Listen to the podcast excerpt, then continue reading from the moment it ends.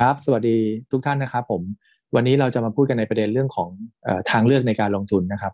วันนี้เราจากที่เราเคยเห็นปัจจัยในเชิงลบอย่างเดียวนะครับ ทั้งเรื่องอินเฟลชันขึ้นสูงมาก เรื่องของการขึ้นดอกเบี้ย เรื่องของการทำ QT ของฝั่งเอ่อ US นะครับ หรือ Fed นะครับในการขึ้นดอกเบี้ยและทำ QT เนี่ย วันนี้เราเริ่มเห็นทางออกคือทางคุณไบเดนเนี่ยออกมาพูดเมื่อคืนนี้นะฮะว่า จะมีการศึกษาวิธีการในการลดกำแพงภาษี ระหว่างสหรัฐกับจีนนะครับ เพื่อจะช่วย บรรเทาเรื่องของเงินเฟ้อในประเทศของ US เองนะครับ ซึ่งอันนี้เป็นปัจจัยบวกมาก ๆ ที่เหมือนเริ่มมีช่องทางเปิดให้เรามองเห็นบ้างละ จากก่อนหน้านี้ยังแทบจะไม่มีช่องทางที่เป็นช่องทางบวกเลยนะครับเพราะฉะนั้นวันนี้เราจะมาประเมินสถานการณ์กันว่าสถานการณ์ในในภาพอันแรกเลยนะครับ ที่เป็นภาพลบกับสถานการณ์ในภาพที่เป็นภาพบวกเนี่ยมันมีช่องทางอะไรบ้าง การลงทุนจะเป็นในลักษณะไหนบ้าง นะครับแล้วก็มีทางเลือกในการลงทุนอะไรได้บ้างให้กับนักลงทุนนะครับ วันนี้เดี๋ยวผมขออนุญาตเริ่มจากส่วนลบก่อนเลยกันนะครับในฝั่งลบเนี่ยผมว่าทุกคนน่าจะพอเห็นภาพกันละก็คือ US เนี่ยมีการขึ้นดอกเบี้ยนะครับแล้วก็ดูแนวโน้มมีการขึ้นดอกเบี้ยอย่างต่อเนื่องแน่นอนนะครับแต่จะขึ้นมากขึ้นน้อยเนี่ยก็ขึ้นอยู่กับแรงกดดันเรื่องของเงินเฟ้อว่าเงินเฟ้อเนี่ยมันถูกกดดันใน US มากขนาดไหนนะครับถ้าถูกกดดันมากเนี่ยก็อาจจะมีการขึ้นดอกเบี้ย หรือการทำ QT ที่มากกว่าคาด ซึ่งอาจจะ lead ไปสู่หรือชักนำไปสู่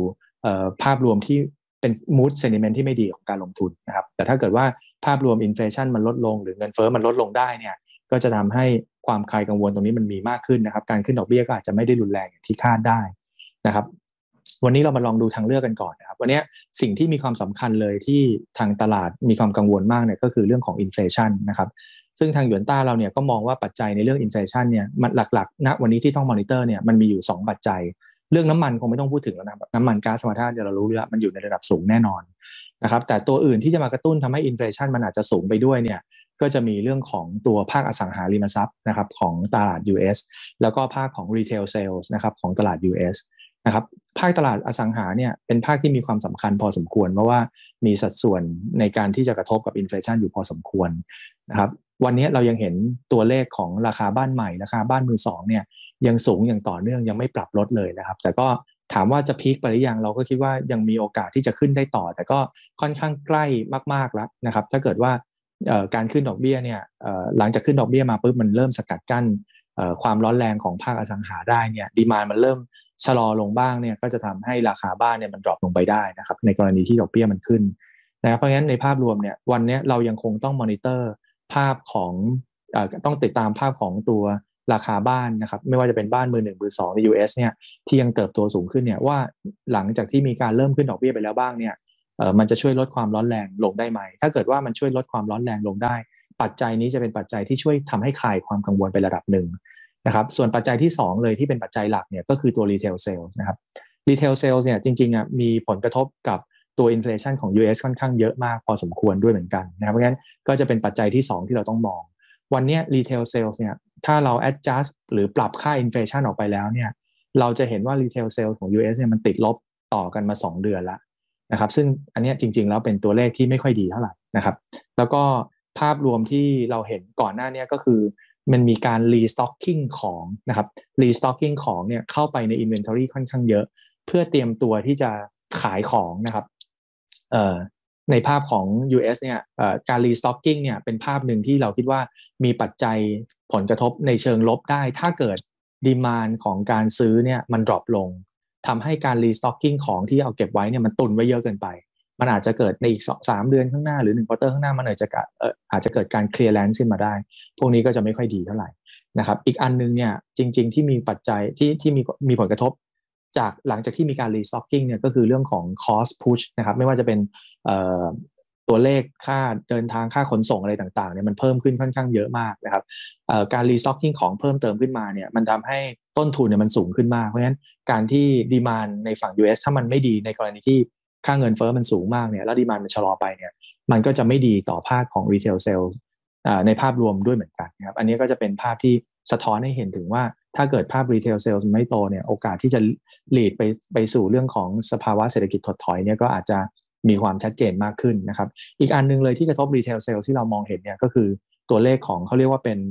คอน sumer credit นะครับ ซึ่ง consumer credit เนี่ยเราจะเห็นว่าในภาพของสหรัฐเองเนี่ยมีการเติบโตของ consumer credit อยู่ 2 อันนะครับหก็คือตัว personal loan กับ 2 คือ credit card นะครับซึ่งมันออนมันเนี่ยมันโตขึ้นมาประมาณสัก 30 กว่าเปอร์เซ็นต์นะครับ ค่อนข้างเยอะทำให้ทำให้เกิดอะไรเกิดว่าในเดือนถัดๆไปเนี่ยโอกาสที่เขาจะกู้เงินในลักษณะแบบนี้มาต่อมาต่อยอดเพื่อจะ spend เนี่ยมันก็จะลดลงด้วยเหมือนกันเพราะฉะนั้นภาพรวมของการ leverage ในเรื่องของเครดิตต่างๆเนี่ยในภาคของที่เป็น personal loan หรือว่าภาคที่เป็นของตัว credit card loan เนี่ยมันก็จะอาจจะ drop ลงไป ซึ่งทำให้การซื้อเนี่ยมัน drop ลงไปด้วย มันก็จะส่งผลถึงภาพรวมของการเติบโตที่ลดลง นะครับในภาคของการใช้จ่ายภาคครัวเรือนนะครับ ตรงนี้ก็จะอาจจะ lead ไปสู่ภาพของการถดถอยของเศรษฐกิจได้เพราะฉะนั้นตัวเลข 2 ตัวนี้ไม่ว่าจะเป็นฝั่งตัว home sales เองก็ตามหรือฝั่ง retail sales เนี่ยเป็นตัวเลขที่เราต้องมองนะครับเพราะว่ามันกระทบภาพรวมของจิตวิทยาการลงทุนโดยตรงนั้นอาจจะต้องมอนิเตอร์ไปประมาณสักสักสองสามเดือนนะครับว่าตัวเลขมันเป็นยังไง มันยังคง keep track ดีขึ้นไหมหรือว่ามันมันถดถอยลง ถ้ามันถดถอยลงเนี่ยก็ผมผมผมมองว่าก็จะเหนื่อยค่อนข้างเหนื่อยพอสมควรนะครับ เพราะฉะนั้น รวมกับเรื่องของ inflation ภาพรวมเนี่ยถ้า inflation มันมีการปรับตัวที่สูงขึ้นมากกว่าที่คาดเนี่ยแล้วทำให้อาจจะมี negative surprise ในเรื่องของการขึ้นดอกเบี้ยนะครับและการทำ QT ในรอบเนี้ยความเซอร์ไพรส์เนี่ยเราคิดว่าดอกเบี้ยเนี่ยคงจะไม่ได้เซอร์ไพรส์ตลาดมากแล้ว แต่เราคิดว่าตัวที่เป็น QT ของตลาดเนี่ยจะมีความเซอร์ไพรส์มากกว่านะครับวันนี้เฟดให้ guideline เอาไว้นะครับว่าเขาจะทำ QT เนี่ยในช่วง 3 เดือนแรกก็คือตั้งแต่เดือนมิถุนายนเป็นต้นไปเนี่ยด้วยระดับการทำ QT ที่ประมาณ 47,500 ล้านนะครับแล้วก็เดือนที่3นะครับก็คือตั้งแต่เดือน 9 หรือเดือนกันยายนเป็นต้นไปเนี่ยจะกระโดดขึ้นเท่าหนึ่งก็คือประมาณ 95,000 ล้านเหรียญสหรัฐนะครับที่จะดูดสภาพคล่องออกไปจากระบบ แต่ในกรณีที่ถ้าเกิดว่าอินฟลชันมันสูงกว่าคาดนะครับดอกเบี้ยเนี่ยขึ้นมาในระดับหนึ่งแล้วนะครับ สิ่งหลีกหนีไปไม่พ้นที่ฝั่ง US จะทำได้คือการทำ QT ที่มากขึ้นนะครับในกรณีที่ทำ QT ที่มากขึ้นเนี่ยเราโฟกัสไปที่ตัวเลขตอนที่มันเป็นประมาณ 95,000 ล้านเนี่ยนะครับ ถ้าเฟดในช่วงสัก2สองครั้งข้างหน้านะครับ ที่จะมีการประชุม FOMC ในเดือนมิถุนาในวันที่ 14 15 แล้วก็เดือน July หรือกรกฎาในวันที่ 26กับ27 เนี่ยในกรณีนี้ถ้าเกิด inflation มันสูงกว่าคาด แล้วเฟด มีการให้ guideline ว่าอาจจะต้องทำ QT มากขึ้นในระดับ 1 1 0 0 0 0 ล้านขึ้นไป ตั้งแต่เดือน September ไปเนี่ยผมว่าอันนี้อาจจะเป็น negative surprise ของตลาดเลย และอาจจะทำให้ตลาดเนี่ยมีการปรับตัวลงที่รุนแรงได้นะครับ เพราะฉะนั้นตัวเลขที่เป็นตัว home price home sales นะครับตัว retail sales นะครับจะมีผลกระทบในเชิงจิตวิทยาในระยะสั้นละ แล้วก็การประชุม FOMC ใน 2 ครั้งหน้าเนี่ยก็ให้โฟกัสไปที่ตัว QT ว่า QT เนี่ย จะมีการขึ้นที่มากกว่าคาดไหมในกรณีที่ inflation มันมีการพัฒนาในเชิงที่ไม่ค่อยดีเท่าไหร่ในตลาดนะครับเพราะฉะนั้นอันนี้ยังเป็นภาพลบที่ยังคงค้างอยู่ในตลาด และทำให้ภาพตลาดเนี่ยยังอยู่ในภาพที่อาจจะทุกคนบางบางทีวันนี้อาจจะบอกว่าเริ่มจะเข้า bear market กันแล้วก็ก็อาจจะเรียกแบบนั้นก็ค่อนข้างใกล้เคียงแล้วนะครับถ้าเกิดว่าตัวเลขทุกอย่างมัน confirm ในทางลบอีกเนี่ยผมว่ามันจะยิ่งทำให้ภาพรวมของภาพตลาดน่าจะดูเข้าใกล้แบร์มาเก็ตแล้วก็มีความคาดหวังเรื่อง recession มากขึ้นนะครับหรือสภาวะเศรษฐกิจถดถอยมากขึ้นนั้นอันนี้เป็นปัจจัยที่ต้องที่ต้องดูในฝั่งลบเลยนะครับถ้าในกรณีที่เกิดภาพนี้ขึ้นมาเนี่ยการลงทุนเนี่ยเรายังมองว่าภาพรวมยังยังคงต้อง overweight ตัว cash เป็นส่วนใหญ่นะครับแล้วก็หุ้นเนี่ยคงอาจจะถูกเซลล์ออฟในระดับหนึ่งไม่งั้นการลดเวทในหุ้นถ้าเกิดในกรณีที่ลูกค้าไม่สามารถรับรองรับความเสี่ยงของการความผันผวนของตลาด ที่เยอะมากๆได้นะครับ อันนี้เราแนะนำว่าถ้าทำ asset allocation เนี่ยยังไงก็คงจะไปอยู่ในฝั่งฝั่ง cash มากขึ้นนะครับ ฝั่งตราสารหนี้มากขึ้น แล้วก็ลดสินทรัพย์เสี่ยงลงนะครับทองคำถามว่าเป็นยังไงทองคำก็อาจจะถ้าเกิดในภาพกรณีฝั่งลบมีการทำ QT มากขึ้นเนี่ยผมว่าภาพรวมค่าเงิน US มันคงจะแข็งค่าขึ้นเร็ว ก็อาจจะมีผลกระทบต่อสินค้าบางประเภทที่เป็น hedging กับ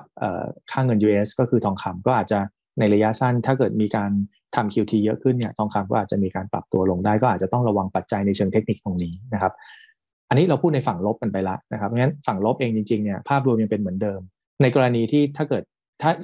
ลงลึกไปนิดนึงถ้าเกิดในกรณีที่เป็นเป็นหุ้นนะครับ ในกรณีที่เป็นหุ้นเนี่ยก็ยังคงอยู่ในหุ้นที่เป็นหุ้นที่ค่อนข้างเป็น value play แล้วก็ conservative เป็นหลักนะครับ จะเป็นพวกที่หุ้นที่มีปันผลสม่ำเสมอนะครับ มี valuation ถูกๆนะครับ มีมีมีหนี้น้อยนะครับพวกนี้จะเป็นกลุ่มหลักๆ เลยที่ที่การเลือกหุ้นในฝั่งที่เป็นในในลักษณะตอนที่เป็น recession เราจะต้องค่อนข้างระวังแล้วก็ต้องดูนะครับเพราะฉะนั้นปัจจัยอย่างเช่นพวกตัวหุ้นในกลุ่มอย่างเช่นพวก domestic consumption นะครับอย่างเช่น consumer staple นะครับหรือกลุ่มที่เป็นพวก dividend yield play เนี่ยผมว่าน่าจะเป็นกลุ่มที่ยังจะปลอดภัยในกรณีที่เกิด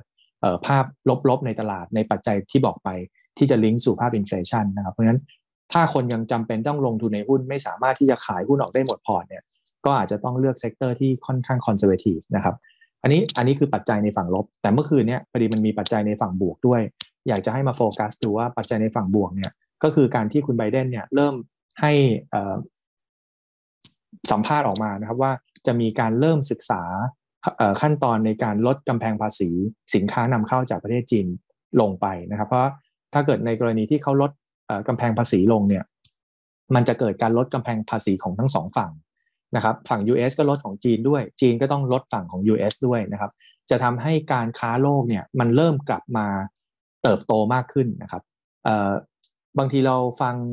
ภาพว่าเฮ้ยมันเป็นเกี่ยวแค่ US กับจีนเนี่ยมันก็น่าจะได้ดีทั้งสองฝั่งแค่จุดนี้หรือเปล่า แต่ว่าประเทศอื่นไม่ได้ประโยชน์หรือเปล่า ก็จะบอกว่าไม่ใช่นะครับ ภาพรวมของ trade เนี่ยหมายความว่าในกรณีที่จีนจะส่งไป ส่งสินค้าไปขายที่ US มากขึ้นเนี่ยมันจะกระทบ supply chain ทั้งหมดเลยของภาพการผลิตของจีน เพราะงั้นเขาเคย Import อะไรเขาเคย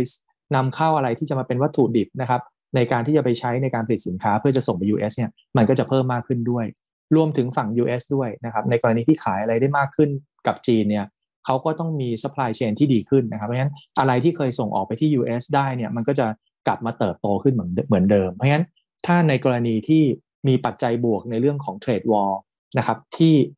ลดลงนะครับการลดกำแพงภาษีลงเนี่ยมันจะกระทบภาพการเติบโตเราคิดว่ากระทบทั้งโลกเลย ซึ่งถ้าปัจจัยเนี้ยเริ่มกลับมาเป็นบวกเนี่ยเราจะเริ่มเห็นตลาดหุ้นเนี่ยเริ่มกลับมามีภาพความหวังในเชิงบวกมากขึ้นนะครับ เราประเมินว่าหุ้นกลุ่ม sector หลัก ๆ ที่ลงไปหนักๆเนี่ยอาจจะมีการถูกรีเลท PE กลับขึ้นมาได้ ถึงแม้ว่าจะมีการถูกรีเลท PE อาจจะไม่สูงเท่าเดิม จากช่วงก่อนนะครับ แต่ว่ามันน่าจะสูงกว่าวันนี้นะครับ กลุ่มอย่างสหรัฐเนี่ยก็กลุ่มพวกหุ้นเทคต่างๆเนี่ยน่าจะเป็นกลุ่มที่อาจจะถูกเก่งกำไรกันกลับขึ้นมานะครับ มีการรีเลท PE กลับขึ้นมานะครับเพราะฉะนั้นภาพรวมถ้าเกิดว่าจากนี้ไปประมาณ2อสเดือนเนี่ยเราจะต้องพิจารณาเรื่องของตัวการลดกำแพงภาษีอย่างต่อเนื่อง ถ้าเกิดในกรณีที่มีความคืบหน้าของการศึกษาแล้วมีความเป็นไปได้มากขึ้นเนี่ยผมคิดว่าตลาดไม่รอตลาดน่าจะ price in ตรงนี้นะครับ กลับเข้ามานะครับ ในตลาดทำให้ตลาดในภาพที่คนคิดว่าจะเกิดแต่ภาพลบๆเนี่ยมันจะมีปัจจัยบวกที่ที่กลับมาเล่นกัน ถ้าเกิดเราเห็นตัวเลขหรือว่าการเจรจาในฝั่งของ US เนี่ยกลับกับกับจีนเนี่ยกลับขึ้นมาเป็นบวก เริ่มกลับขึ้นมาเป็นบวกได้ มีการเจรจาบนโต๊ะได้มากขึ้นเนี่ยผมคิดว่าหุ้นเนี่ยมันจะกลับมา perform ทันที เพราะว่าวันนี้ตลาดหุ้นเนี่ยได้ price in เรื่องของ inflation เรื่องของ recession ไปในระดับหนึ่งแล้ว เพราะฉะนั้นถ้าเกิดมีปัจจัยบวกเข้ามาเนี่ย มันจะทำให้ภาพรวมตลาดเนี่ยกลับมาเทินกลับมาเป็นบวกได้เลยนะครับอันนี้เรามาพิจารณาเรื่องของ asset allocation ในฝั่งของถ้าในกรณีที่ตลาดหุ้นนะครับ price in เรื่องของ trade war ที่ลดลง แล้วก็มีการเจรจาการค้าที่ดีขึ้น มีการปลดล็อกในเรื่องของกำแพงภาษีมากขึ้นเนี่ยภาพรวมของ equity มันจะเป็นบวกทันที เพราะงั้นภาพการลงทุนที่เคย underweight หุ้นไปอยู่ใน cash เนี่ยมันจะถูกกลับมา overweight หุ้นทันทีนะครับแล้วก็ตราสารหนี้ก็จะถูก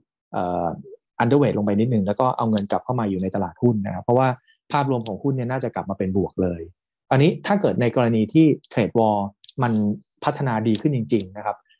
มีการเจราจาเริ่มมีการลดกำแพงภาษีกันเนี่ยกลุ่มไหนจะเป็นกลุ่มที่ได้ประโยชน์นะครับ ก็จะเป็นกลุ่มที่ตรงกันข้าม